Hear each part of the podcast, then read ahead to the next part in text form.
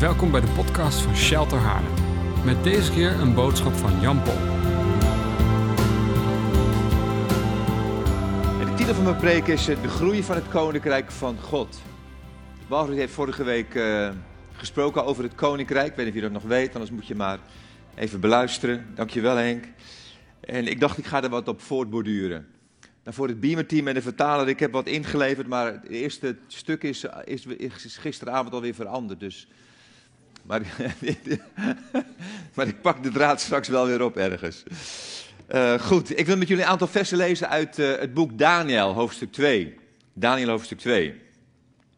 Nou, ik neem aan dat jullie Daniel kennen, maar ik, ik zeg er even nog iets over. Daniel was een hele jonge knul die uh, door de Babyloniërs is meegenomen uiteindelijk naar Babel. Hij was een, een Israëlische jongen en die leefde in Israël als, als tiener toen uh, het Babylonische Rijk kwam en daar uh, Israël innam, uh, Jeruzalem verwoestte, de tempel verwoestte van alles en nog wat. En die namen toen de, de, de beste jongelui namen ze mee, waaronder deze Daniel. En Daniel was een, echt een hele bijzondere man. En toen ik weer met hem bezig was met zijn leven, toen dacht ik, hij zou in deze tijd, zou hij een model christen zijn, een model discipel van Jezus. Als je hem zou kunnen, kunnen plaatsen in deze tijd. Als, als je kijkt, ik heb een aantal eh, zeg maar eigenschappen van hem eh, even op een rijtje gezet. Hij was een, echt een radicale volgeling van God uiteindelijk. Hij onderscheidde zich in alle opzichten van de mensen om hem heen. Hij had de moed om tegen de stroom in te zwemmen. Hij weigerde om compromissen te sluiten. Hij had God lief op een, op een geweldige manier. Hij was, was bereid om heel verder in te gaan. Maar had ook het woord van God had hij lief. Hij was vastbesloten, dat voornemen had hij genomen om Gods geboden uiteindelijk in zijn leven te volgen. Dat had hij waarschijnlijk geleerd van de koning waar hij onder uh, opgroeide, koning Josia, die alle hervormingen zeg maar, uh, had gedaan in Israël, omdat in, onder zijn regering het woord van God weer gevonden was en teruggekeerd was. Dus, dus hij leidde een rein en heilig leven in volkomen overgave God en hij was zelfs bereid om zijn leven uiteindelijk voor God te geven. Dus een ongelooflijk st stuk toewijding in zijn leven. Nou, dan gebeurt er altijd wat. Dan kom je uiteindelijk in de gunst bij God. Als jij leeft voor God, dan zegt God ook, dan ga ik voor jou zorgen. En er staat er deze woorden in Daniel 1 vers 9. Toen schonk God aan Daniel gunst en barmhartigheid. En op een wonderlijke manier springt, eh, zeg maar, Daniel ja, eruit, ook voor Nebuchadnezzar. En wordt hij een belangrijke raadgever van koning Nebuchadnezzar. Nou, die koning Nebuchadnezzar die krijgt op een bepaald moment een droom. En dan zijn we beland bij Daniel hoofdstuk 2. Dus dat is even de inleiding. In het tweede jaar van zijn regering kreeg Nebuchadnezzar een droom die hem zo verontrustte dat hij de slaap niet meer kan vatten. Nou, het boek zegt dan ook, die vertaalt niet hè, dat hij een droom kreeg, maar een nachtmerrie. Ik weet niet of jullie wel eens nachtmerries hebben, maar ik heb in mijn leven best heel vaak een nachtmerries gehad, zeg maar. Uh, rare dromen. Het is gelukkig een beetje over, maar Marijk weet het nog wel. Ik had altijd dromen waarin ik achtervolgd werd en waarin slangen voorkwamen. En, uh, en, en waarin op een bepaald moment ik bedreigd werd door mensen die met een, met pistool voor me, voor me stonden. En dan werd ik ook wel eens wakker, hè. En dan sloeg ik de dekens op, omdat ik dacht dat er een slang aan mijn voeteinde was. Maar een moment staat me nog scherp zeg maar voor ogen, dat ik in zo'n droom was. En ik, ik lag op mijn rechterzij, en Marijk ligt aan, aan die kant van mij. Dus ik lag met de rug naar me toe. Zij was in diepe slaap. En aan die kant van het bed ligt zo'n hoog nachtkastje. moet je er even bij weten. Ik lig op mijn zij en ik ben aan het dromen. En in die droom staat er opeens een gewapende man voor mij. En ik dacht, ik moet wegwezen. En in die droom begin ik dus te handelen, maar ik begon ook fysiek te handelen. En wat er gebeurde, weet ik niet, maar ik was zo bang voor diegene die voor me stond, dat ik zeg maar een sprong maakte over mijn rijk heen. Over. En ik, ik belandde uiteindelijk op het nachtkastje met een, met een grote klap belandde ik daar neer. Mijn rijk schrok wakker en dan lag ik op de grond daar. En uh, met behoorlijk wat, uh, wat pijn ook van het nachtkastje. Nou, uh, dat was mijn droom. Nebuchadnezzar had een andere droom. En toen hij die droom gehad had, toen zei hij het volgende. Vers 2. De koning gaf opdracht aan de magiers, de bezweerders, tovenaars en galdeeën... om die bijeen te roepen, om hem te vertellen waar zijn droom over ging. Dus nou, moet je voorstellen dat die, die, die lui, een hele groep komt bij Nebuchadnezzar. En dan zegt, ik wil graag dat jullie mijn droom uitleggen. Nou, dat is fijn, uh, Nebuchadnezzar. Vertel je droom maar. Nee, zegt Nebuchadnezzar. Uh, daar moet je zelf ook achter zien te komen. Dus je moet niet alleen hè, een openbaring krijgen over de uitleg van mijn droom, maar ook over de droom zelf. Dus jullie moeten mij vertellen wat ik gedroomd heb. Nou, ze zeggen, ja koning, dat is onmogelijk. Geen mensen op aarde kan dat. Die, die, die, die kan doorgronden wat u heeft gedroomd. Nou, uiteindelijk zegt hij, nou, als jullie dat niet kunnen en niet doen, dan worden jullie omgebracht. Dus een, een hele rare situatie eigenlijk. Daniel hoort dat en uh, die denkt van, ik ga naar de koning toe. En die zegt heel vrijmoedig, uh, koning, ik kan die droom wel uh, onthullen. u weet, ik dien God en mijn God, die, die kan alles. En Daniel gaat bidden. Hij vraagt ook zijn drie maatjes om voor hem te bidden. Jongens, bid alsjeblieft. want wij kunnen op deze manier heel veel levens kunnen we, kunnen we redden. En hij krijgt inderdaad uiteindelijk een openbaring over die droom. Dus hij, hij, hij, krijgt een openbaring over wat hij gedroomd heeft, maar ook de uitleg. Nou, Daniel 2, vers 31 lees ik even voor. Uw majesteit, uw majesteit hebt een visioen gehad. U zag een groot beeld, zegt Daniel. En het beeld was reusachtig en bezat een prachtige glans. Het stond voor u en de aanblik was, was afschrikwekkend. Daarom vond hij het ook een afschrikwekkende droom. Het hoofd van het beeld was van zuiver goud. Zijn borst en armen waren van zilver. Zijn buik en lendenen van brons. Zijn benen van ijzer en zijn voeten deels van ijzer en deels van leem.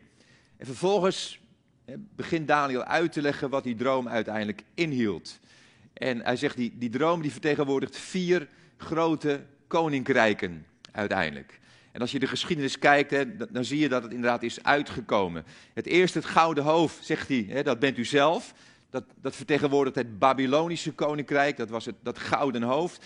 De, de zilveren borst en armen, dat is het Persische Rijk, die, die na Nebuchadnezzar kwam. Dus Nebuchadnezzar werd verslagen door de Persen. En werd het Persische Rijk werd, werd gesticht. De koperen buik en de lendenen, die vertegenwoordigen het Griekse Rijk, dat gesticht wordt door, door Alexander de Grote. Ze zijn ook een immens groot, invloedrijk rijk geweest. En het laatste, de benen van ijzer met die voeten, dat stelt het Romeinse Rijk voor. Wat natuurlijk ook ongelooflijk groot is geweest. Dus hier worden vier hele grote, imposante, indrukwekkende koninkrijken worden hier voorgesteld. Weet je, en eigenlijk zijn deze vier koninkrijken alle vier uh, een uitdrukking van het koninkrijk der duisternis. dit, dit, is gewoon een, een, natuurlijk plaatje van iets wat daarachter zit. Uiteindelijk het koninkrijk der duisternis. Nou, dan vers 34. Dan gaat hij verder iets zeggen over die droom. U zag in die droom, zegt Daniel, hoe een steen losraakte, zonder dat er een menshand aan te pas kwam. En hoe die steen tegen de ijzeren en leme voeten van het beeld sloeg en ze verbrijzelde. Op hetzelfde ogenblik verpulverden het ijzer, het leem, het brons, het zilver en het goud. Het werd als kaf op een dorstvloer in de zomer. De wind voerde het mee, totdat er geen spoor meer van te vinden was. Maar de steen die tegen het beeld was geslagen, en dat vind ik zo mooi, dat las ik weer uh, eergisteren, werd een hoge berg die de hele aarde bedekte. Werd een hoge berg, dat het steentje werd een hoge berg die de hele aarde bedekte. Nou, Daniel legt dat laatste als volgt uit. Hij zegt, ten tijde van die koninkrijken zal de God van de hemel een rijk laten opkomen dat nooit ten gronde zal gaan. Dat nooit op een ander volk zal overgaan. Het zal al die koninkrijken verbrijzelen en vernietigen, maar zelf zal het eeuwig bestaan. Precies zoals u zag dat er een steen van de berg loslaten. Hier profiteert Daniel de komst van het koninkrijk van God. En ook het ten gronde gaan uiteindelijk van het koninkrijk der duisternis. En die steen uiteindelijk, die Daniel zag, die is verpersonificeerd door Jezus. Jezus was die steen. Ja, waar geen menshand aan te pas is gekomen. En die opeens daar verscheen, die kleine steen, Jezus. En die daar een ongelofelijke revolutie uiteindelijk heeft veroorzaakt. Waardoor het koninkrijk van God doorbrak. Jezus kwam op deze aarde om het koninkrijk van God te herintroduceren. Maar bovenal ook om het koninkrijk der duisternis te vernietigen. En alles wat Jezus zei, alles wat hij deed, Walfried zei het ook vorige keer, ja, zijn onderwijs, zijn gebeden, zijn genezingen, zijn wonderen, ze waren allemaal gericht op het zichtbaar maken van het koninkrijk van God. En het koninkrijk van God begon inderdaad als een klein steentje, zoals we net lazen. Ja, het, het begon uiteindelijk met Jezus. En Jezus gebruikt voor zichzelf ook wel het beeld van zaad. Matthäus 13, vers 31. En nu moet je opletten daarboven. Nu gaat het gebeuren. Ja, nu verschijnt er als goed is een tekst. Jezus vertelde hun nog een gelijkenis. Hij zegt: Het hemels koninkrijk lijkt op een mosterdzaadje. Dat iemand op zijn akker zaait. En het is het kleinste van alle zaden. Dat was in die tijd zo, hè, voor hun de bekende zaden, want er zijn kleinere zaden uiteindelijk ontdekt. Maar daar in Israël was dat het kleinste zaad. Maar als het opkomt, wordt het groter. Het wordt groter. En dat, dat, is een, een, een, tijdslimiet natuurlijk voor, hè, dat moet groeien. Wordt het groter dan alle andere planten. Het wordt een boom, zodat de vogels in de lucht in zijn takken komen nestelen. Dus hier wordt ook gesproken over dat het koninkrijk van God komt als een zaad. Ja, en Daniel zei als een, als een steentje. Maar uiteindelijk zal het de hele aarde, zal het zeg maar overheersen, zal het bedekken. En dat geldt ook voor het koninkrijk van God. Nou, ik dacht voor mezelf opnieuw deze week, hoe groeit dat koninkrijk nou? Ik denk toch, dat willen we toch weten met elkaar, of niet? Ja, wij, willen toch met z'n allen hier dat Gods koninkrijk meer en meer zichtbaar wordt op deze aarde. Nou, dan moeten we weten hoe dat koninkrijk groeit. Hoe vindt de groei van het koninkrijk van God plaats? Nou, om die groei te kunnen herkennen, zullen we eerst moeten vaststellen, wat is dat koninkrijk van God eigenlijk? Wat is dat? Wat moet ik me daarbij voorstellen? Hoe ziet het koninkrijk eruit? Het woord koninkrijk komt 160 keer voor het Nieuwe Testament. Dat laat wel zien hoe belangrijk dat koninkrijk is. 160 keer wordt dat genoemd. En dat komt, uh, wordt afgeleid van het Griekse woord basilea. En dat betekent koninklijke regering of koninklijke heerschappij. Nou, het koninkrijk van God is niet een bepaalde plaats. Ja, is, is, is niet iets, een, een land met grenzen. Het is niet geografisch zeg maar aan te wijzen. Jezus zegt zelf ook, en dat is een tekst die ik uh, niet op de beamer heb, die heb ik vanochtend nog even bijgehaald. Hij zegt, het koninkrijk van God komt niet zo dat, het, dat je het kunt zien. Hij zegt, het is niet het zichtbaar. Je zal ook niet kunnen zeggen, kijk, hier is het.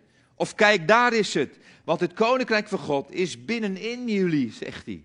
Het koninkrijk van God is binnenin mensen. Ja, en dat, dat moet je even vastlaten, komt straks weer terug. Dat betekent ook dat de groei van het koninkrijk altijd te maken heeft met mensen uiteindelijk. Ja, zullen we zien met elkaar. Dus het koninkrijk van God is een gebied waarover God regeert. Nou, ik heb eens een definitie gevonden die ik heel mooi vond. Die heb ik voor jullie opgeschreven. En diegene die had het volgende erover gezegd. Het koninkrijk van God, dat is de regerende invloed van een koning over zijn territorium. Dat territorium beïnvloedt hij met zijn persoonlijke wil, bedoelingen en bestemming, waardoor er een cultuur ontwikkeld wordt die de normen, waarden, morale verlangens van de koning voor zijn onderdanen weerspiegelt. Dus het koninkrijk van God is dat gebied waarover God koning is. Het is dat gebied waar zijn cultuur van normen, waarden, moraal en verlangens bepaald wordt. Maar zo hebben we ook een koninkrijk de duisternis. En het koninkrijk de duisternis, dat is het gebied waar Satan koning is. En het gebied waar hij de cultuur, normen en waarden uiteindelijk heeft neergelegd. En die cultuur, die zien we om ons heen. De vruchten van het koninkrijk, die zijn leugen, liefdeloosheid, onreinheid, ruzie, haat, jaloezie, bedrog, onderdrukking, uitbuiting, geestelijke, emotionele, fysieke ziektes, mishandeling, misbruik, moord. En we zien de effecten van dat koninkrijk nog dagelijks om ons heen. Amen? We vinden het niet leuk, maar het is wel de realiteit.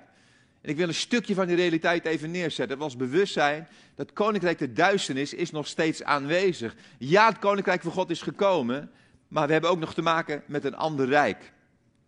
En ik zou natuurlijk uren kunnen vullen om je cijfers te geven, maar ik geef er maar een aantal over de effecten, de vruchten van het koninkrijk der duisternis. Dus ik heb er even, even kort een aantal uitgepikt. Jaarlijks sterven er 800.000 mensen door geweld. Die worden omgebracht door geweld, door ruzies, door, door een moord die al van tevoren bedacht is. Dat betekent dat er elke minuut iemand op deze aarde wordt omgebracht door geweld. Meer dan 800 miljoen mensen in de wereld lijden honger. 800 miljoen mensen. Daardoor sterven er elk jaar 9 miljoen mensen. 9 miljoen mensen sterven er elk jaar ja, vanwege honger. Daaronder zijn 5,6 miljoen kinderen. Ik heb het er voor je uitgerekend. Dat betekent dat er elke minuut 11 kinderen sterven. Dus als wij nu een minuut stil zouden zijn, dan sterven er 11 kinderen door de honger. Omdat ze gewoon tekort aan eten hebben. Terwijl er genoeg voedsel is om de hele aarde wel te voeden. Ja. En dat zou ook moeten in het koninkrijk van God. Maar het koninkrijk is nog niet volkomen zichtbaar uiteindelijk. Nou, de laatste is helemaal, vind ik, heftig. Ja, we, we, tegenwoordig hoor je heel veel over slavernij.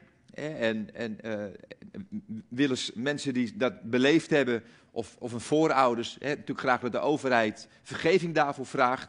Maar slavernij is nog niet weg.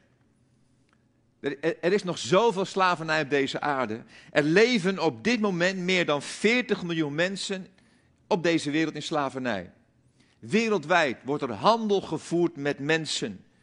Voor doeleinden als seks, gedwongen arbeid of het wegnemen van organen. En ik kan je vertellen, dat is een hele lucratieve handel. Er gaat jaarlijks 32 miljard euro om, zeg maar, in deze business, in deze mensenhandel. Onder die 40 miljoen zijn er 5,5 miljoen kinderen. 5,5 miljoen kinderen worden dagelijks geconfronteerd ja, met een stuk slavernij, met geweld, met uitbuiting. 2 miljoen van die kinderen werken als slaaf in de seksindustrie. Nou, dit is maar een fractie van de vrucht van het koninkrijk, de duisternis, die we ook nog steeds om ons heen zien uiteindelijk. Dus ja, we zien ook de effecten van Gods regering. En daar kan ik ook heel veel over zeggen, maar daar kom ik straks nog even op terug. Maar die heerschappij van het koninkrijk van God is nog niet volkomen. Ja, het steentje is gaan rollen. Ja, het zaad is in de aarde gekomen. Ja, er is groei. Maar er is ook nog steeds een ander koninkrijk. En die, die bestaan naast elkaar uiteindelijk. Aan de ene kant is het koninkrijk van God er.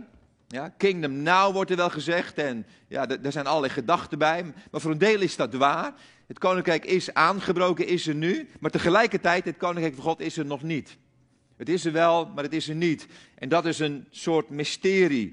In theologische termen heb ik een keer zelf geformuleerd in uh, mijn boek De Kerk Gods Meesterwerk. Het koninkrijk is wel geïnaugureerd, maar niet gerealiseerd.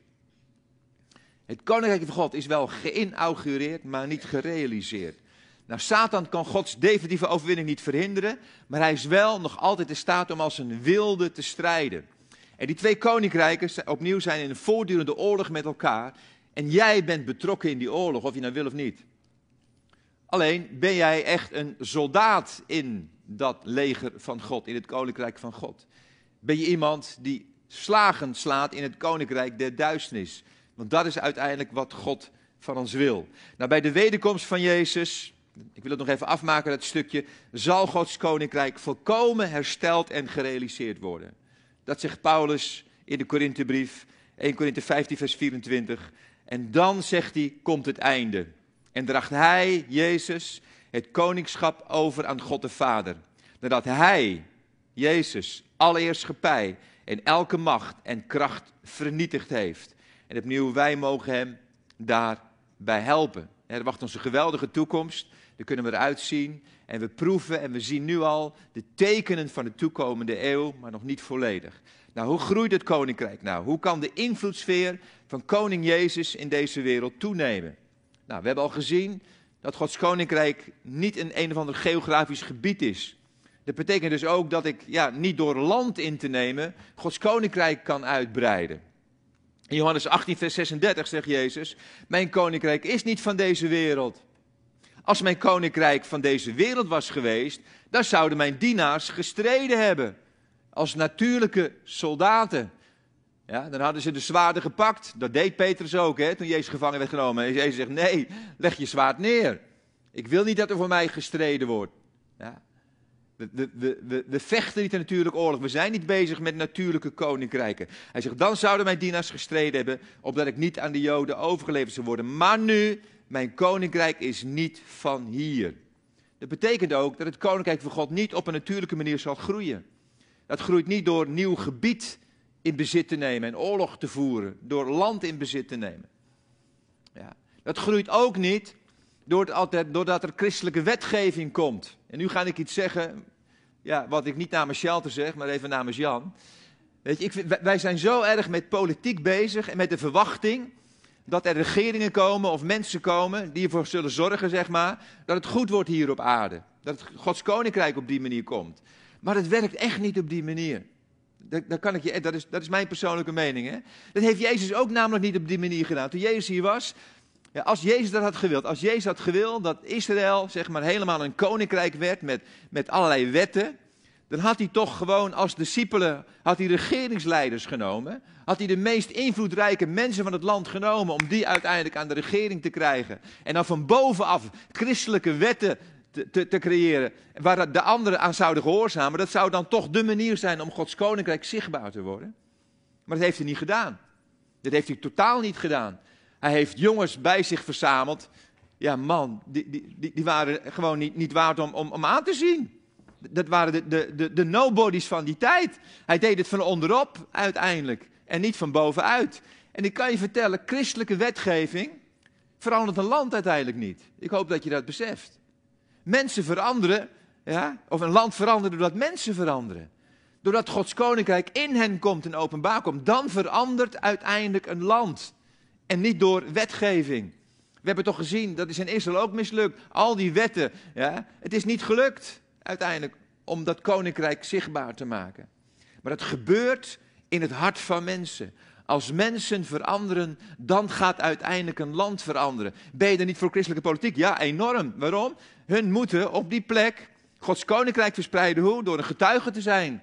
Ja, door, door, door, door, door aantrekkelijk te worden. Dat, dat het mensen ook die keus gaan maken voor Jezus uiteindelijk. En natuurlijk is het niet verkeerd als er christelijke wetgeving komt. Maar dat is niet de manier om Gods koninkrijk te laten groeien. Dat gebeurt namelijk door mensen. Daar komt hij. Het koninkrijk van God groeit in de eerste plaats door een toename van het aantal onderdanen. Nou, dat is de bedoeling. Daarom is het ook onze missie om ervoor te zorgen dat meer mensen bij het koninkrijk gaan horen door onszelf te vermenigvuldigen en een toename in kwantiteit te krijgen. Als ik iemand tot Jezus leid, dan groeit het koninkrijk van God. Dat is mooi, hè? En het gebeurt soms op manieren, hè? En dan, dan, dan, ja, dat je zelf later denkt van, wow, die persoon heeft een invloed gekregen. Dat was ik me niet bewust toen ik die persoon tot Jezus leidde. En soms weet ik zelf niet eens wie ik tot de Heer geleid heb, weet je dat? Ik kreeg een, even kijken, een week of zes geleden een, een e-mail van een, van een voorganger van een grote gemeente, een evangelische gemeente uit Nederland. En die uh, had een boek geschreven en die vroeg aan mij, Jan, zou jij een voorwoord willen schrijven? En uh, nou, over nagedacht, ja dat, dat, dat, wil ik wel. Dus het boek ontvangen, voorwoord geschreven. En uh, gisteren ontmoette ik hem op een, uh, op een leiderstraining waar ik, waar ik was. En hij kwam met een grote glimlach naar me toe. En ik, ik ken hem wel, maar verder niet goed. Ik heb, ik heb nog nooit zeg maar, een lang gesprek met hem, met hem gehad. En hij gaf me het boek. En ik kwam thuis en ik pakte het uit en hij had er iets, iets voor geschreven. En stond het volgende. Hij had geschreven, lieve Jan, jaren geleden mocht ik voor het eerst in mijn leven het hart van de Vader ontdekken door jouw onderwijs. En daardoor maakte ik de beste keuze ooit, namelijk om Jezus te volgen. Dus ergens in zijn leven, en ik weet niet wanneer, ik zie hem eerdaags, dus dan ga ik het aan hem vragen.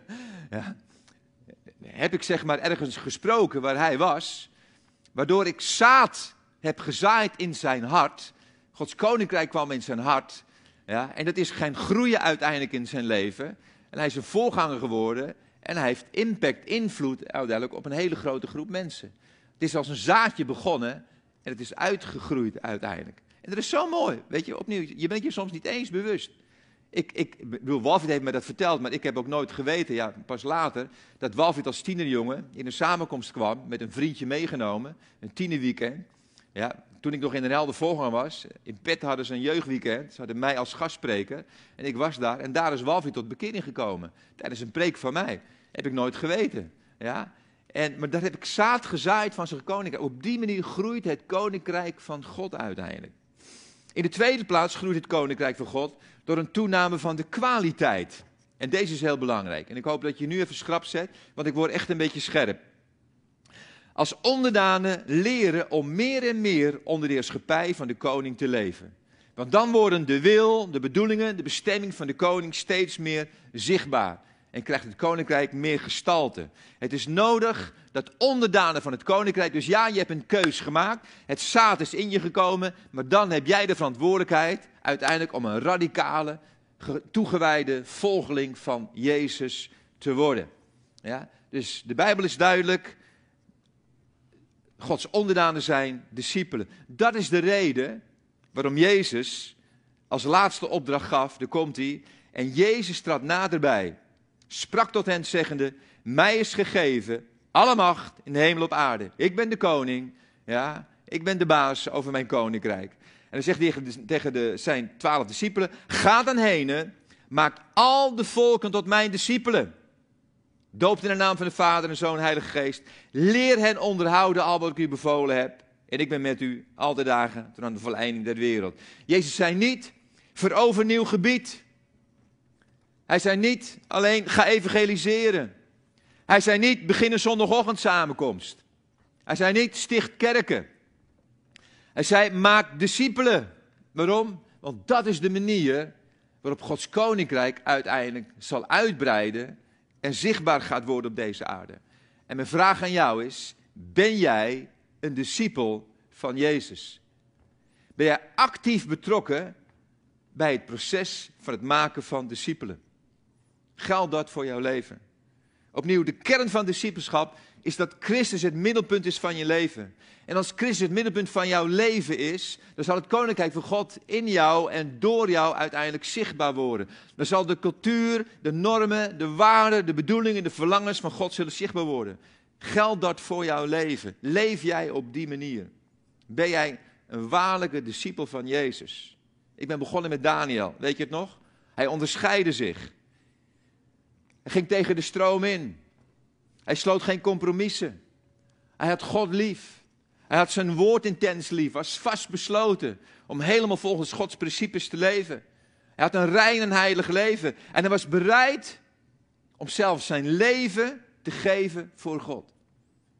Dat is het kenmerk van een discipel. Weet je, en het geeft niet als je daar niet bent, het geeft niet als je daar niet aan voldoet, als er in jou maar een verlangen is uiteindelijk om daar wel te komen. Tenminste, als jij mee wil werken ook aan de groei van het koninkrijk van God. Ik, ik, ik vond weer dat we een heerlijke aanbidding hadden. Jullie ook? Ja. En er was een lied wat we zongen. En toen dacht ik van, beseffen we wel wat we zingen op dit moment? Weet je, we, we kunnen heel veel liederen kunnen we zingen. En, en, die zingen we dan wel mee. Maar ik besef je wel wat je zingt. Ik kende het lied, het was een nieuw lied van me. Ik, ik heb gelijk wat dingen opgeschreven. Dat was een lied van overgave. We love you. En dan zingen we echt dit. Come consume us. Meen je dat echt? Wil je dat echt? Want je zingt het wel. Heer, verteer ons. Wat moet God verteren? Ja, al hetgene wat niet bij een discipel van Jezus past. Je vleeselijke natuur, je, je verkeerde verlangens. Ja, dat, dat, dat moet verteerd worden. We give you permission. Heb je dat echt gedaan? Zijn het alleen maar woorden? Of is het ook een levensstijl van jou? Je Heer, consume me. Heer, haal alles weg uiteindelijk in mijn leven. Ja, wat mij tegenhoudt om een discipel van Jezus te zijn. Want ik wil u radicaal volgen. In het boek Openbaring, hoofdstuk 12, vers 11, staat iets bijzonders. Er staat, ze hebben hem overwonnen door het bloed van het lam. Dit gaat over christenen die de boze overwonnen hebben. We hebben hem overwonnen door het bloed van het lam. En door het woord van hun getuigenis. En er staat er, en ze hebben hun leven niet lief gehad tot in de dood. De NBV zegt, ze waren niet aan het leven gehecht. Dat betekent dat hun, het, het niet hun eerste prioriteit was om in leven te blijven. Maar hun eerste prioriteit was om trouw te blijven en Gods wil te doen. Dat was hun prioriteit. Zij wilden de grote opdracht van Jezus vervullen. Alle volken tot mijn discipelen maken. Wat het hun ook kostte. Welke prijzen ook moesten betalen. Ze droegen bij met alles wat in hen is aan de groei van het koninkrijk van God. Een paar jaar na mijn bekering las ik het boek Vijf kruisen in de jungle. Ik heb het in één adem uitgelezen. Het boek is verfilmd met de titel The End of the Spear. Het is een waargebeurd verhaal over vijf Amerikaanse zendelingen die in de jaren 60 in het Amazonegebied binnendrongen omdat ze wilden evangeliseren onder een bepaalde stam, de Aukus. En ze wisten dat het een, zeg maar, gevaarlijke stam was. Er was nog nooit iemand levend teruggekeerd die de Aukas had bezocht. Dus dan kan je een beetje voorstellen wat voor gruwelijke stam dat was. Vier van die vijf mannen kenden elkaar van de universiteit. Ze hadden allemaal gestudeerd. Ze waren allemaal begiftigd met grote talenten en veel potentieel. Gestudeerd aan de universiteit, maar alle vijf uiteindelijk, hè, er kwamen vijf erbij, hadden ze maar één verlangen: de wil van God voor hun leven doen. En die wil van God voor je leven kan soms betekenen dat je inderdaad carrière moet maken. Dat je op de plek waar je bent, ja, waar je beroep uitoefent, dat je daar Gods koninkrijk brengt. Maar soms kan het ook betekenen dat je een hele andere kant uitgaat. Dat je niet die carrière volgt, niet uiteindelijk terechtkomt waar je voor gestudeerd hebt, maar ergens anders. En dat gebeurde met deze mannen. Zij wilden maar één ding, ze wisten een roeping. De Auka-Indianen bekendmaken met het evangelie. Op die manier wilden ze een bijdrage leveren aan de groei van het koninkrijk van God. Ze wisten ook wat het zou betekenen als ze dat gebied zouden betreden. Ze wisten de consequenties. Jim Elliot, een van de vijf, schrijft in, in, in, een, eh, in, eh, in een boek wat over hem geschreven is, zegt hij, wanneer God het zo wil, ben ik bereid voor de verlossing van de Auka's te sterven. Ik weet niet of ik hetzelfde kan zeggen. Maar ik heb wel het verlangen om dat te kunnen zeggen. Ja. Dit is een waar discipel van Jezus. Weet je het nog? Ze hebben hun leven niet lief gehad tot in de dood. Hij was bereid. Het verhaal gaat verder.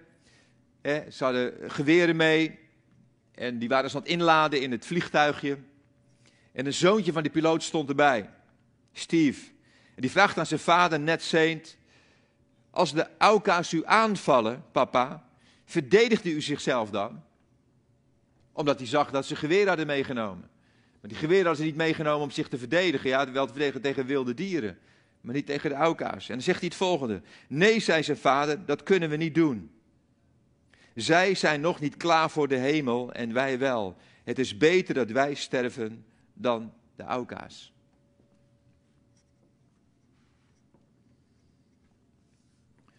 Weet je, dit beslis je niet even op een zondagochtend na een preek.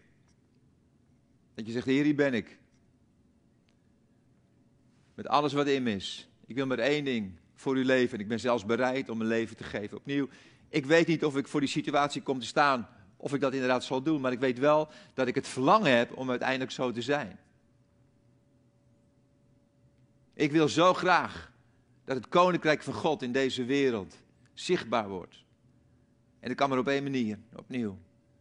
Doordat ik gehoor geef aan de opdracht, dat ik, dat ik discipelen maak en ook dat ik zelf steeds, ja, beter is een raar woord, maar een steeds toegewijdere discipel word. Dat steeds meer in mijn leven onder de autoriteit, onder gezag, onder de heerschappij van koning Jezus komt. En dat ik uiteindelijk zover ben dat ik kan zeggen, ja, ik ben bereid zelfs om mijn leven voor de Jezus te geven, als dat zijn koninkrijk uiteindelijk zal uitbreiden. Zullen we gaan staan met elkaar? Vader in de hemel, u zo bedanken, Heer. Heer, dat u uzelf gaf aan het kruis, Heer. Heer, u, u bent als een zaad in de aarde, zeg maar, geplaatst en u bent daar gestorven. U, u kon alleen maar vrucht dragen. U kon uzelf alleen maar vermenigvuldigen, Heer, als u daar stierf in de aarde.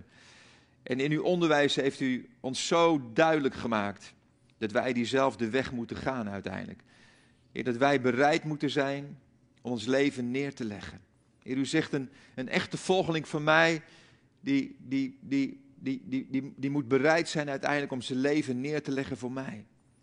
En ik bid, Heer, voor iedereen die deze preek hoort, Heer, dat daar een verlangen komt, Heer, om, om zo te leven. Heer, om te voldoen ook aan de, aan de oproep van Paulus als hij schrijft in Romeinen 12. Ik zeg jullie dat jullie je helemaal aan God moeten wijden. Te meer omdat Hij u al zijn liefdevolle goedheid aanbiedt. Laat uw lichaam dan een levend offer zijn, heilig, dat het een vreugde voor God is. Als u zich bedenkt wat Hij voor u heeft gedaan, is dat toch niet te veel gevraagd? Romeinen 12, vers 1 en 2 in het boekvertaling. Heer, ik bid, Heer, dat mensen vandaag keuzes zullen maken. Dat, dat, dat, er, dat er iets van dat zaad van, van rukzichtloze, toewijding, toewijding, Heer, in hun hart zal geplant worden. En dat ze hun leven zullen- onderzoeken. En dat ze een verlangen zullen hebben, Heer, om een radicale, toegewijde volgeling van Jezus te zijn.